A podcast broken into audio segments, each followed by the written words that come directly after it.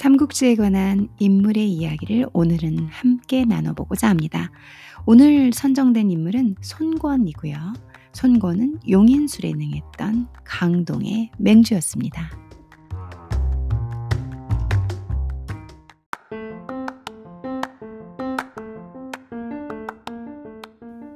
3월 3일입니다.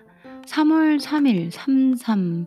뭔가 이 왠지 특별한 의미가 있는 아니 특별한 의미를 부여하고 싶다고 할까요? 의미를 부여하고 싶은 날짜입니다. 괜히 오늘 뭔가 좋은 일이 있을 것 같고 어, 행운이 막 스며들 것 같고 그래서 제가 복권을 사볼까 이런 생각을 어, 밑도 끝도 없이 하는 터무니없는 a little of this, a little of that with 닐라입니다. 뭐 제 좀 터무니없는 거 여러분들 잘 아실 거라 생각하시고요.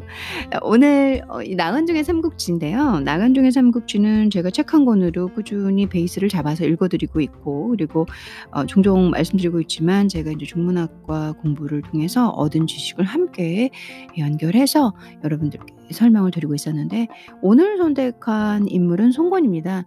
이 나간중 삼국지 뭐 삼국연이 모두 다 어, 다양한 인물들이 나오고요. 그 인물에서 우리 살아가는 현재의 모습을 역으로 비춰볼 수도 있고 그리고 모든 책들이 그런 그런 어떤 중요한 포인트를 제공하지만 네가 겪어보지 않은 삶을 보기 위해서 책을 보면 간접 경험을 할 수 있다 이런 얘기를 하면서 이제 책 읽기를 어, 많이 이렇게 모티베이션을 하고 있잖아요. 그래서 그런 면에서도 음, 이 책을 통해서 아 이런 인물도 있고 저런 인물도 있고 나는 어떤 인물일까 이런 상황에서는 어떻게 어떻게 파헤쳐 갈 수 있을까 다시 말해서 지식을 배울 수 있는 책이기도 합니다. 오늘 선택한 인물 선권 선권은 삼국시대의 오나라의 중심 인물입니다. 자 그럼 본격적으로 선권 이야기를 해보겠습니다. 송건은 삼국시대의 오나라의 중심 인물이고요. 비록 삼국 연의에서 그에 관한 이야기가 유비나 조조보다 적은 것은 사실이지만 그 역시 한 시대를 풍미했던 걸출한 영웅임에 틀림없습니다. 그런 까닭에 조조 또한 이렇게 감탄한 것이 아니겠는가 라고 말을 하고 있는데요. 조조는 어떻게 말을 했냐면 아들을 낳으면 마땅히 손중모, 다시 말해서 송권을 가리킵니다. 제가 종종 말씀드리지만 이름 그리고 자, 호 이런 거 다 알아둬야 다 알아둘 것까지는 아니지만 알아두셔야 얘가 누구지? 얘가 누구지? 이런 걸 안 한다고 말씀드렸어요. 그래서 손중모 송권입니다. 손중모와 같은 아들을 낳아야 할 것이다라고 말할 정도로 감탄을 했다고 합니다. 다시 말해서 이제 어, 어, 저희 부모님들이나 이렇게 뭐 저희들 같은 경우 "야 걔를 닮으면 얼마나 좋겠니?" 했을 때는 우러러 볼 만한 대상을 보통 얘기하잖아요. 그래서 조조가 이렇게 감탄했다고 하는 거죠. "아들을 낳으면 마땅히 손중모와 같은 아들을 낳아야 할 것이다."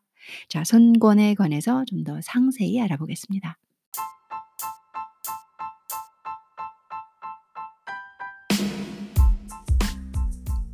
송건하면은 우선 용인술에 뛰어났던 오나라의 황제인데요. 이 저희가 인제 송건을 어떻게 정의할 것인가, 송건에 관한 음 이 사람의 어떻게 눈에 띄는 도드라지는 이 사람으로 대표할 수 있는 한마디로 요약을 해 봐라. 그러면 용인술에 능했던 강동의 맹주라고 설명을 합니다. 그래서 손권은 이꼴 용인술. 용인술에 뛰어났던 오나라의 황제. 송건은 사람을 보는 해안과 식견이 남달랐다. 저희 해안 뭐 이뭐 뭐 보통 이런 거 중국의 경극 같은 거 보거나 사천국 같은 거 보면 해안이 떴다 이러잖아요.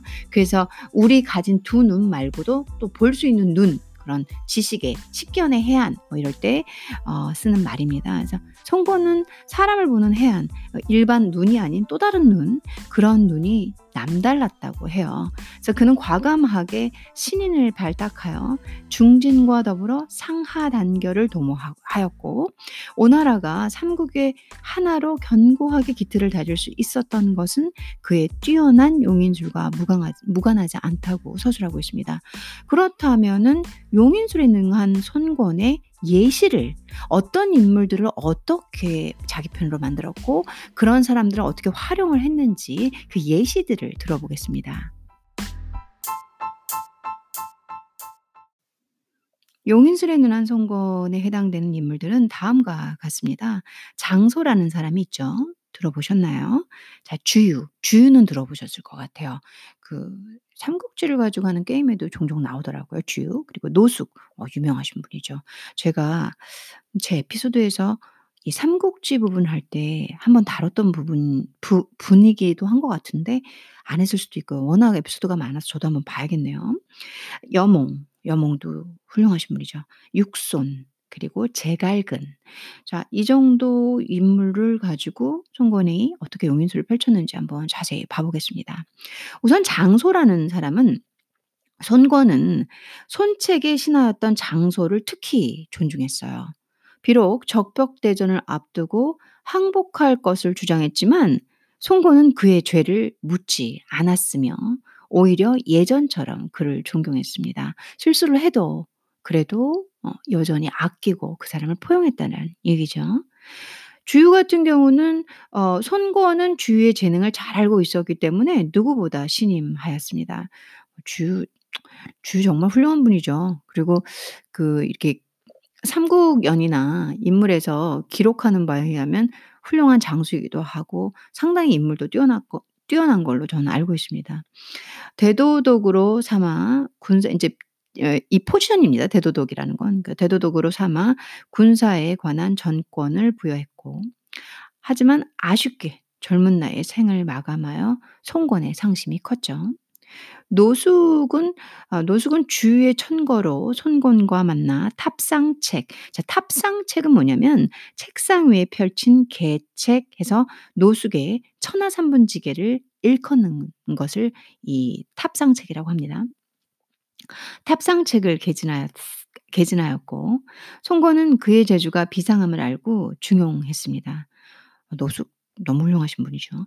비록 형주를 반환하는 문제로 유비에게 갔다가 여러 차례 빈손으로 돌아왔지만 어 인제 노숙이 유비한테 가서 얻어오는 게 없었어요. 그래도 송건은 주유가 죽은 후 그에게 병권을 맡겼습니다. 사실 이게 만일 조조였다 그러면 글쎄 조조도 사람을 잘 포용하는 사람이긴 이기도 하지만 또 가차없이 잘 쳐내는 사람이기도 하죠. 어 송건이기 때문에 일을 좀 잘 못해도 그 사람이 훌륭한 인물이니까 또 포용하고 보통 무서운 이 군주나 황 황제처럼 막 죽이고 쳐내고 이런 짓은 안 하셨죠. 여몽은 송건은 여몽이 미완의 대기임을 알고 그에게 학문에 힘쓸 것을 권했습니다. 여기서 미완의 대기라는 건 대기는 큰 그릇을 뜻합니다. 과연 그는 학식을 두루 갖춘 오나라의 명장으로 성장했습니다. 어 뭐 이 자리 정도 이렇게 군주 자리에 있다 그러면은 다 되진 사람을 분명히 임용하거나 좋아할 것 같은데 '아 저 사람은 큰 그릇이다.' 하고서는 투자를 한 거라고 볼 수 있겠죠. 다 가진 군주가 어떻게 보면 오나라의 황제인 이 사람이 큰 그릇이 될 사람을 기다려 줬다는 거 그것만 해도 송건의 그릇을 알아볼 수 있는 거겠죠. 육손은 일개 서사행에 불과했지만 송건은 그의 재능을 알아보고 그죠. 여몽과 비슷한 케이스라고 볼 수 있겠죠. 어 송건은 그의 재능을 알아보고 그에게 중책을 맡겼습니다. 음 여러분들도 인제 사장님 포지션으로 있는 분들도 많으실 거라고 생각해요. 혹은 뭐 사장님이 아니어도 자기가 끌고 있는 그 어떤 소속된 고 공간의 리더 뭐 간단하게 더 간단하게 가정의 리더만 해도 뭐 최고의 이걸 책임자잖아요. 그런데 그런 위치에 계신 분들이면 더더욱 송건이 얼마나 대단한지 이해가 가실 겁니다. 일개 서생 아무것도 아닌 흔한 이렇게 뭐 AB인 사람을 육손을 그 사람의 재능을 간과하고 그러니까 해안이 있다는 거죠. 두 눈이 우리가 가진 두 눈이 아닌 다른 뭔가를 볼 수 있는 눈. 그 눈으로 중책을 맡겼다라는 거. 그거 리스크 큰 거거든요. 만약 아니면 어떡하 어떡할까요? 저희 매번, 매번 저도 그래요. 저희까지 안 가도 됩니다. '아 이게 잘하고 있는 걸까? 맞을까?' 확실하지 않은 거에 제가 생각하는 제 판단을 믿고 실행하는 게 정말 많이 무섭거든요. 그걸 과감하게 했다고 볼 수 있겠죠. 이게 또 송건의 용인술이라고 보는 겁니다. 그래서 그에게 중책을 맡겼고 이후 일흥전투에서 오나라의 대군을 지휘하여 유비를 크게 격파했습니다. 그 송건이 정말 '보는 눈이 있었다.'라고 결과도 증명이 되시죠. 육소는 서상에 불과했지만 그의 재능을 알아보고 그 사람에게 중책을 맡겼고 그 유명한 이릉 전투에서 어 이릉 전투에서 유비를 격파하게 됩니다. 제갈근 송건은 제갈근을 절대적으로 신뢰 했고요.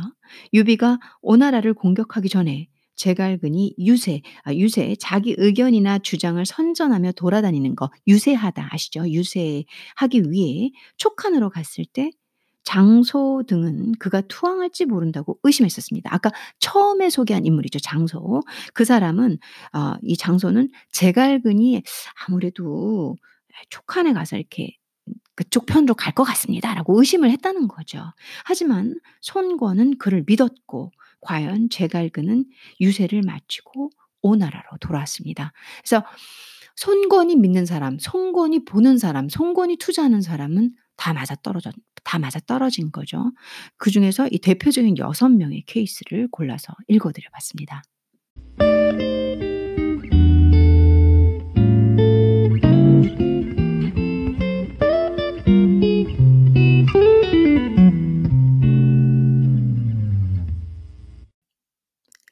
서기 200년 손견의 장자인 손책이 젊은 나이에 세상을 뜨면서 자신이 창업한 강동 강 강쪽 강 이 중국에 보면 강이 있죠. 이 강의 동 쪽 그걸 강동이라고 합니다. 강동의 터전을 이제 겨우 19 살이 된 손권에게 넘기면서 이렇게 마지막 말을 남겼습니다. "내부의 일이 해결되지 않으면 장소" 아 아까 나왔죠 장소. "오나라 대신에게 묻고 외부의 일이 해결되지 않으면 주유에게 묻도록 하여라." 정말 이 송건의 그 강동에 관한 얘기를 잘해 준 인물 둘이 나왔습니다. 장소, 주유. 내부의 일이 해결되지 않으면 장소에게 묻고 외부의 일이 해결되지 않으면 주유에게 묻도록 하여. 주유는 뭐 어 이제 군사를 잡고 있는 군사 권력을 그리고 다 이 송건이 이 에에 송건이 주유에게 맡기면서 함께 아 이끌어가는 그런 중 중요한 인물입니다. 손책이 당부한 대로 어 송건은 능력을 갖춘 신하와 막강한 장수들의 보좌를 받으며 오나라의 기반을 더욱 튼튼하게 다졌고 마침내 제왕의 자리에 오를 수 있었습니다. 삼국연의에서 보면 때로는 그에 대한 인상이 대신이나 장수들보다 못한 것처럼 느껴지기도 하는데 어 그것이 송건이 실제로 아무런 성과도 내지 못하고 업적 또한 변변찮음을 의미하는 것은 아닙니다. 오히려 그가 용인술에 매우 뛰어났음을 반증하는 것이라고 할 수 있습니다. 자 여기 중요한 말이 나왔죠. 이 말은 어 때로는 인제 이 소설로 각색 삭 각색된 삼국연의에서는 송건이 좀 덜 떨어져 보이기도 보이지만 절대 그게 아니라는 거죠. 송건이 잘 기용한 어 사람을 잘 활용하는 그런 어 기술 그러니까 용인술에 뛰어났기에 송건보다 더 뛰어난 사람들을 썼으니까 그 사람들이 더 빛이 나는 거죠. 그래서 상대적으로 송건이 쪼끔 뭔가 이렇게 부 부족한 듯이 보이는 그렇게 느껴질 수도 있지만 아니라는 얘기죠. 송건은 노신을 중용하는 등 기존의 신료들을 존중했고 인재를 알아보는 데 탁월한 식견을 갖추어 대담하게 신인을 기용하기도 했습니다. 제가 이 부분을 읽을 때 아 저 저는 계속 말씀드리잖아요. 이렇게 삼국지 안에 있는 인물들로 삼국지 안에 있는 사건들로 우리가 현재를 비추어 보고 우리도 이렇게 살아가는 지혜와 지식을 배우자. 어 이렇게 얘기를 말씀드리는데 사실 요 문장만 해도 저는 그 제가 드린 말씀에 저 스스로에게도 배우려고 해요. 뭐냐면 이렇게 나이 드신 분들을 중용하고 이게 새로운 사람들을 파격적으로 기용하는 게 사실 쉽지 않아요. 말은 쉽지만 저도 제가 어떤 리더 자리에 있을 때 '아 저 그래도 너무 꼬장꼬장하지 않을까?' 이런 생각이 들고 노신을 기용하는 는이 송건에 비교하 하자면. 그리고 '새로운 사람들은 뭘 알까?' 또 이런 생각이 들기도 하고. 어 되게 현실적인 고민이거든요. 근데 송건은 그렇게 과감하게 해서 결국 황제 자리로 올랐습니다. 이런 걸 볼 때 '아 내가 진짜 해안이 있어야겠구나. 어 그러려면 어떻게 해야 되지? 책을 읽어야 되나? 어 더 공부를 해야 되겠지? 더 많은 경험이 필요해' 저 스스로에게 이렇게 많은 교훈과 그리고 자문, 자책을 음 주로 하거든요. 그럴 때 보기 좋은 책이 또 삼국지라 여러분들께 나누고 있습니다. 그의 신료들 가운데 특히 장소는 학식이 풍부한 인물로서 손책이 임종하기 전에 송건을 보좌해 주도록 당부한 인물입니다. 아까 전에 그 위에 명언에 저기 아버지 유언에서 나왔죠. 그래서 어 "오나라에 대신하던 장소에게 묻묻 묻거라." 예 장소 하니까 우리나라의 뭐 플레이스 하는 장소 이렇게 그게 아니라 인물 장소를 얘기하고 있는 겁니다. 장소는 오나라를 위해 진심 전력하면서 직간 자 직간이라는 게 무슨 뜻이냐면 잘못된 일에 대해 대해서 직접 말하는 거예요. 그러니까 돌리지 않고 직접 간언하다 이런 뜻이거든요. 그래서 전심 전력하면서 직간을 마다하지 않은 사람이 장소입니다.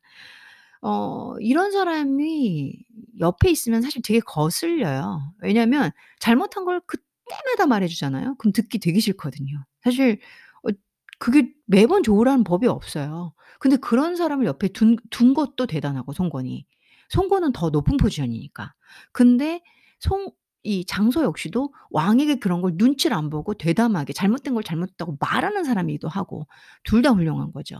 근데 그것도 궁합이 맞아야 돼요. 저도 겪어 보니까 제가 바른 소리를 하면 싫어하는 사람들도 많았고 또 누가 바른 소리를 하면은 저도 듣기 싫을 때도 있고 참 그게 이게 큰 그릇이 돼야 된다는 생각이 자꾸 듭니다 저도.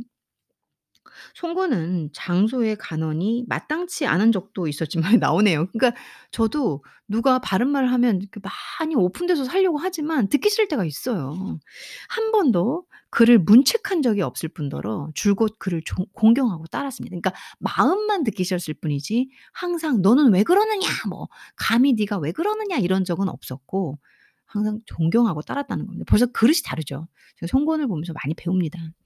송건은 손 어 송건은 손견과 손책이 자신에게 남겨준 원로 장수들이 충성스럽고 용맹하지만 지략이 부족하다고 생각했습니다. 이렇게 지략이 부족하다는 걸 판단하는 똑똑함. 그런 이유로 손건은 신인을 기용하는 데 주저하지 않았고요. 비천한 출신인 주태 오나라 장수였습니다. 에게 전략 요충지인 유수호를 맡기고 주연과 서성 등을 부장으로 보냈습니다. 사실 아주 파격적인 건데요. 그러니까 저 같은 경우도 음 저는 뭐 인제 제가 이 팟캐스트 하면서 제 얘기밖에 할 게 없으니까.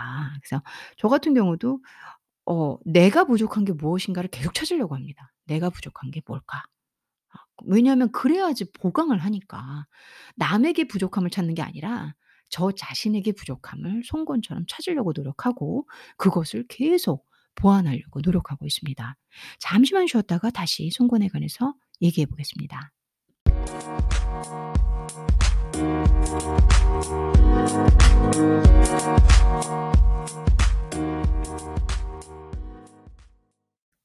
송건은 어 여몽의 재주를 알아보고 많은 서적을 읽도록 하여 문무를 겸비한 무장으로 만들기도 했습니다. 여몽이 누구냐면 인제 송건의 수하 장수인데요. 송건 밑에 있는 장수란 뜻이죠.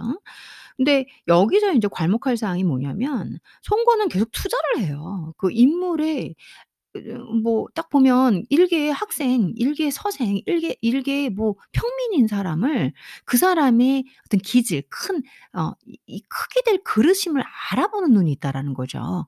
그래서 그 사람에게 어뭐 재주를 알아보고 많은 서적을 읽도록 하여 문무를 겸비한 무장으로 만들었다는 거죠. 문 문무를 겸비한 무장. 어 그게 오랜 시간이 걸리고 믿음도 필요하고 기다려 주는 그런 인내심도 필요하고 어 사실 인재발탁을 해서 투자하는 사람만큼 대단한 사람은 없습니다. 첫 번째로는 인재를 알아보는 해안이 있고 그 긴 시간을 기다려 주는 인내심이 있고 돈이 또 있다는 소리겠죠. 능력과 돈을 다 갖춘 사람이라는 소리겠죠. 그러니까 인물을 뽑아서 투자를 하는 거겠죠. 자기 자신만 보는 것이 아니라 자기 외에 잘난 사람을 기용할 수 있는 넓 기용할 수 있는 넓은 마음이 있다는 소리기도 하고요. 보통 사람들은 자기가 잘나고 싶죠. 보통 사람은 자기가 드러나고 싶지 자기 주변에 있는 잘난 사람들을 발탁해서 그 사람의 재능을 쓰기 쓰는 사람은 많이 없습니다. 자기가 왕이 되고 싶고 자기가 스타가 되고 싶은 사람들이 대부분이니까요. 그래서 이런 걸 볼 때마다 '아 송건은 여러 사람을 살렸구나.' 그래서 송건이 마치 이 삼국연의에서는 좀 부족한 사람처럼 보일 수도 있으나 결코 그 사람은 부족한 이가 아닌 '이런 모두를 채용할 수 있는 큰 그릇이구나.'라는 깨달음을 저도 얻었습니다. 어 괄목상대라는 말은 바로 노숙이 글을 보고 한 말입니다. 괄목상대라는 게 무슨 뜻이냐면요. 남의 학식이나 재주가 전에 비하여 딴 사람으로 볼 만큼 부쩍 는 것을 일컫는 말입니다. 괄목상대 사자성어입니다. 노숙이 의논할 일이 있어 여몽을 찾아갔다가 그가 놀랄 만큼 박식해진 것을 칭찬한 데서 유래했습니다. 알아두시면 좋은 사자성어일 겁니다. 그래서 어 이 여몽을 투자한 송권 그리고 여몽이 엄청나게 성 성장했죠, 여러 면에서. 그런 모습을 보고 노숙이 쓴 사자성어 괄목상대. 육소는 원래 백면서생 예 백면서생이 뭐냐면 글만 읽고 세상 일에 전혀 경험이 없는 사람을 백면서생이라고 합니다. 사자성어입니다 역시. 어 백면서생으로 간주될 정도로 문약한 사람이었어요 육손이. 근데 아까 말씀드렸지만 육소는 오나라의 모신으로 자는 백원입니다. 중요합니다. 자 백원이며 손책의 사위입니다. 촉한과 위나라의 침공을 여러 차례 격퇴하여 오나라를 지켜냈으며 관우를 죽음으로 몰아넣어 유비의 복수를 실패하게 만든 장본인입니다. 중요한 인물입니다 여러분들. 육소는 원래 백면서생이었는데 그러나 송건은 그에게 무장의 자질이 있음을 간파했습니다. 대단하지 않나요? 그 무슨 백면서생이 백면서생한테 무장의 자질이 와 소름 끼쳐요 저는. 참 대단한 것 같아요 송건이. 그래서 자질이 있음을 간파하고 그를 대도독 인제 대도독은 전군을 총지휘하는 장수의 직책이네요. 높은 포지션이에요. 높은 포지션. 그래서 이 전 군대를 총지휘하는 장수입니다. 장수의 직책. 대도독으로 파격적으로 임명합니다. 그리고 촉한의 공격을 "막아라."라고 지시를 내리죠. 과연 그는 손권의 기대에 부응하여 촉한의 침공을 성공적으로 막아냅니다. 그래서 유비가 어 지죠. 이렇듯 뛰어난 안목으로 인재를 정확하게 알아보았을 뿐만 아니라 휘하, 신료나 장수들의 모순과 갈등을 해결하는 데도 탁월한 능력을 발휘했습니다. 능통, 능통은 손권의 휘하에 함께 있던 감령과 대 불구 감령과 불구대천의 원수지간입니다. 자 여기서 능통이 누구냐면 능통은 오나라의 장수 어 아버지인 능조가 감령에게 살해되어 감령과 대립하며 복수의 기회를 노렸던 일화로 유명한 사람이고요. 거친 성격과 뛰어난 무예로 전장에서는 항상 돌격의 선봉에서 용맹하게 활약하는 사람입니다. 적벽대전에서 뛰어난 공적을 쌓았고 합비 전투에서 적의 급습으로 위기에 몰린 손권을 안전하게 탈출시킵니다. 아주 아주 중요하고 유명한 사람입니다. 그렇다면은 이 능통은 지금 설명을 드렸고 능통은 송건의 휘하에 함께 있던 감령, 감령하고 왼수지간입니다. 아까 말씀드렸죠. 원수지간인 이유를. 감령은 누구냐면 감령 역시 오나라의 장수입니다. 조조가 오나라로 쳐들어오자 적벽에서 수군을 지휘하며 수군 자 물에 물을 물을 담당하는 군대죠. 수군을 지휘하며 적벽 대전을 승리로 이끈 주역이 되었으며 관우가 오나라를 공격해 오자 이를 막아냅니다. 또한 유수에서 조조의 40만 대군에 맞서 승리하는 대단한 사람입니다. 어 이 능통과 감령이 원수지간인데 이전에 능통의 아버지를 감령의 군사들이 죽였기 때문이고요. 송건은 그들 두 사람이 화해하도록 권유하는 한편 조조와 싸울 때 감령이 능통의 목숨을 구한 이후 두 사람은 묵은 원한을 씻고 생사를 함께하기로 결의하였습니다. 대단하지 않나요? 제가 대단하다는 형용사만 쓰고 쓰고 있지 않나요? 사실 그 원수 아버지 원수지간을 이렇게 풀어놓기도 쉽지 않거든요. 그리고 서로 목숨을 지켜주고 그 목숨을 지킨 후부터는 이제 앞으로 꾸 평생, 평생 서로를 지켜가자라는 어떻게 보면 최고의 동맹 관계가 되는 친구가 되는 그런 사이로 바꿔줬다. 저는 저 송건이 참 너무 매력적인 송건처럼 살고 싶어요. 어 이 내 주변에 있는 뛰어난 사람을 알아보는 눈. 그 사람이 미처 아직은 작다 하더라도 그 사람을 재능을 알아보고 투자할 수 있는 능력과 힘, 재능 그리고 돈 모든 게 있는 그러면서 왼수지간도 풀어주는 아 너무 인간적으로 매력적인 사람이죠. '그런 사람으로 닮고 싶다.'라는 생각을 잠깐 하면서 쪼끔만 쉬었다가 마무리하겠습니다.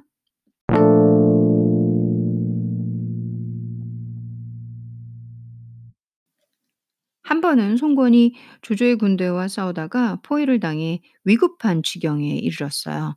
이때 주태가 여러 발의 화살을 맞아가며 적의 포위망을 뚫고 송건을 구했습니다. 참 역시 자기 이게 황제나 왕은 신하를 잘 둬야 되는 것 같아. 그러니까 자기 주변의 사람을 잘 둬야 되는 것 같아요. 여러 발의 화살을 맞아가며 송건을 구했어요. 조조가 대패하여 돌아간 다음 아, 송건은 친히 술잔을 따라 주태에게 건네고 그의 등을 어루만지면서 비오듯 눈물을 흘렸습니다. 그리고 자신의 손가락으로 주태의 몸에 난 상처를 일일이 가리키며 어찌된 상처인지 묻고 그의 이야기를 들었습니다. 내 어찌 경을 고르게 정으로 대하지 않을 수 있으며 모든 병권을 맡기지 않을 수 있겠는가? 경은 나의 공신이니 영욕의 기쁨과 근심을 함께 나눌 것이다. 송고는 이렇게 말하면서 상처 하나하나마다 술을 한 잔씩 권하니 그날 주태는 만취했습니다. 그러나 229년 칭제한 이후 어, 송고는 송고는 날로 사치스럽고 교만해졌으며 여의를 총애하였습니다. 그 와중에 승상 고홍이 무고하게 피살되었고 대장군 육소는 아까 이제 나왔죠 육선. 육선은 송건의 문책에 울분을 참지 못하여 결국 화병으로 죽고 말았습니다. 송건은 자신의 후사 문제도 제대로 풀지 못했고요. 태자인 손등이 젊은 나이에 요절하자 후계자 선정을 둘러싸고 내분이 일어났습니다. 결국 송건은 셋째 아들인 손화를 태자에서 패하고 넷째 아들인 손패에게 자결을 명한 뒤 관련자들을 모두 처형했습니다. 그리고 나서 막내인 솔량을 황태자로 삼았습니다. 이 과정에서 수십 명의 신하들이 처형되거나 유배를 당하고 말았으니 이후 오나라의 정권에 뿌리 깊은 화근을 자초한 셈입니다. 어 이제 마지막은 좀 아까 전까지 막 잘 나가다가 '왜 이래? 뭐야?' 그래서 인제 지금 사실 앞부분까지만 보면 송건이 천하통일을 할 것 같았지만 그렇게 되지 않죠. 유비도 아닌 조조죠. 그 이유가 여기서 나오는 거죠. 그러니까 우리가 얘기를 하다 보면 "말년이 그렇게 중요해." 막 이런 말 많이 하잖아요. 그리고 "야 사람이 성공한데도 안 변해야 된다." 사실 저희 어머니 말인데 "성공해도 안 변해야 된다." 어 그 말이 어르신들 말이 틀린 게 없어요. 그러니까 여기서도 보면 이제 칭제한 이후 송관이 송건이 사치스럽고 교만해져요. 이게 제일 무서운 거죠. 사치스럽고 교 교만해지는 거. 앞전까지는 겸손하게 상대방의 마음을 읽고 그리고 상대방의 이 해안 해안이 닫혔다고 봐야 되겠죠 이제. 사치스러워지고 교만해지면서. 교만해지는 것은 가장 무서운 또 일이잖아요. 그러면서 이 결과들이 어서 어떻습니까? 뭐 망한다고 봐야죠. 그냥 쫙 망한다고. 그래서 저도 인제 이 송건 삼국연의를 다 읽었지만 삼국연의 읽으면서 무슨 생각을 하냐면 좋은 시절이 다 있습니다. 유비도 있고 송건도 있고 다 있어요. 조조도 좋은 면도 있고 다 다 나쁜 면도 있고. 하지만 그 밸런스를 잘 맞춰가면서 이 이게 나쁜 쪽으로 변하지 말아야 되는 것 같아요. 그러니까 나빴다가 좋은 쪽으로 깨달으면 좋은 결과를 갖고 오는데 잘 나가다가 이렇게 이상하게 가면 결국은 망하게 된다라는 거. 삼국연의 아주 그냥 잘 드러나 있습니다. 그래서 손권이 이렇게 해서 이제 점점 점점 오나라의 정권에 화근을 자초하게 되는 마지막을 갖게 됩니다.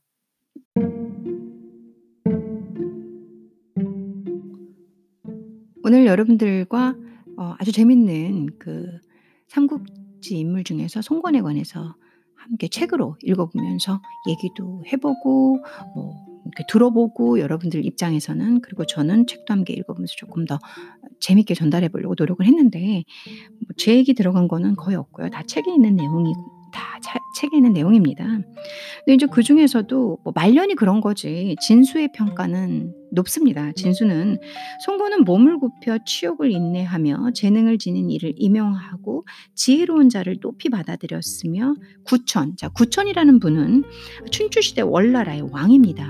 그래서 구천과 같은 비범한 재능을 지녔으니 영웅 중에 특히, 특히 뛰어난 인재라고 어, 아주 높이 평가하고 계십니다.